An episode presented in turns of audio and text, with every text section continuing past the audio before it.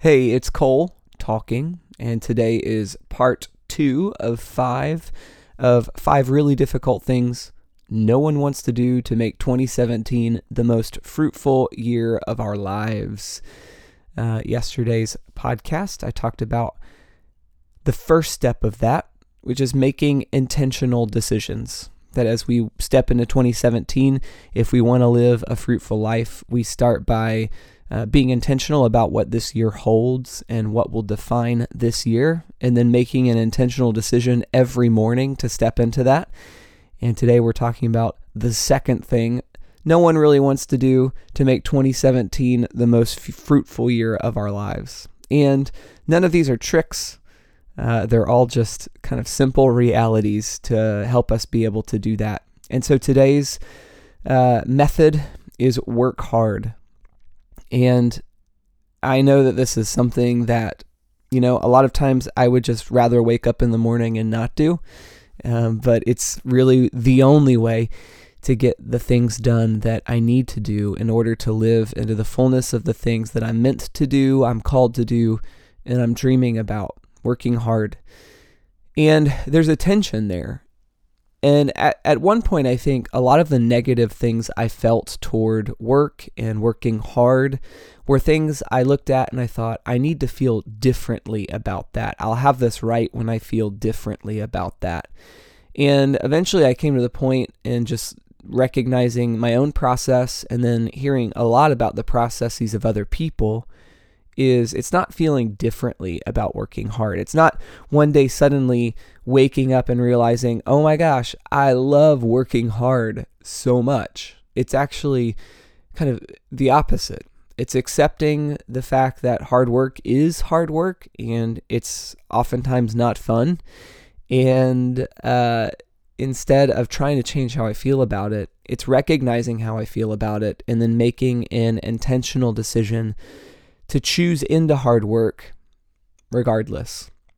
And so when we think about this idea of hard work, I want to encourage us to make the tension intentional, for us not to avoid work, but instead embrace it as the journey toward our dreams. Make the tension intentional. Instead of trying to avoid the tension of hard work and therefore avoiding hard work altogether, recognize it, embrace it, make it intentional, recognize that the hard work and our aversion to it is something that is a necessary step in uh, moving forward in accomplishing the dreams that we have. So make the tension intentional. There are all these proverbs about making uh, hard work an important factor, an important component of our lives. Uh, in Proverbs twelve, it says, "Those who work their land will have abundant food, but those who chase fantasies have no sense."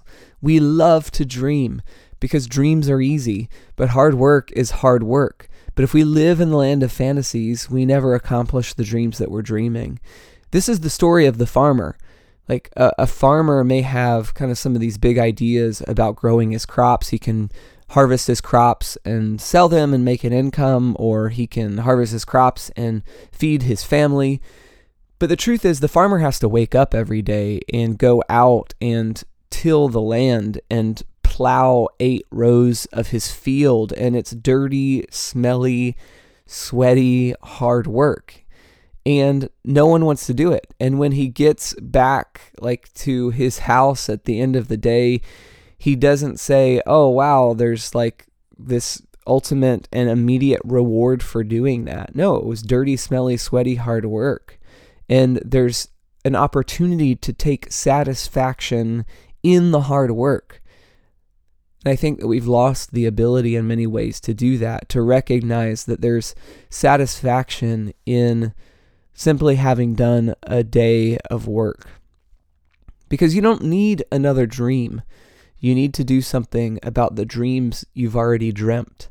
We would love to, I think, just exist in the realm of dreams, again, because they don't require anything of us. But our dreams are essentially meaningless until we get up and we do something about them.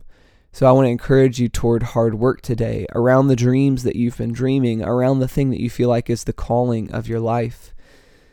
And I think a lot of times we just want to be inspired. But the best way to accomplish nothing, wait until you're inspired. The best way to accomplish nothing, wait until you're inspired. It's so essential that we are people who move beyond the the lure of inspiration, and that we recognize that there's so much more to accomplishing our dreams than that initial moment of inspiration. There's so much value in in being inspired and having that initial spark.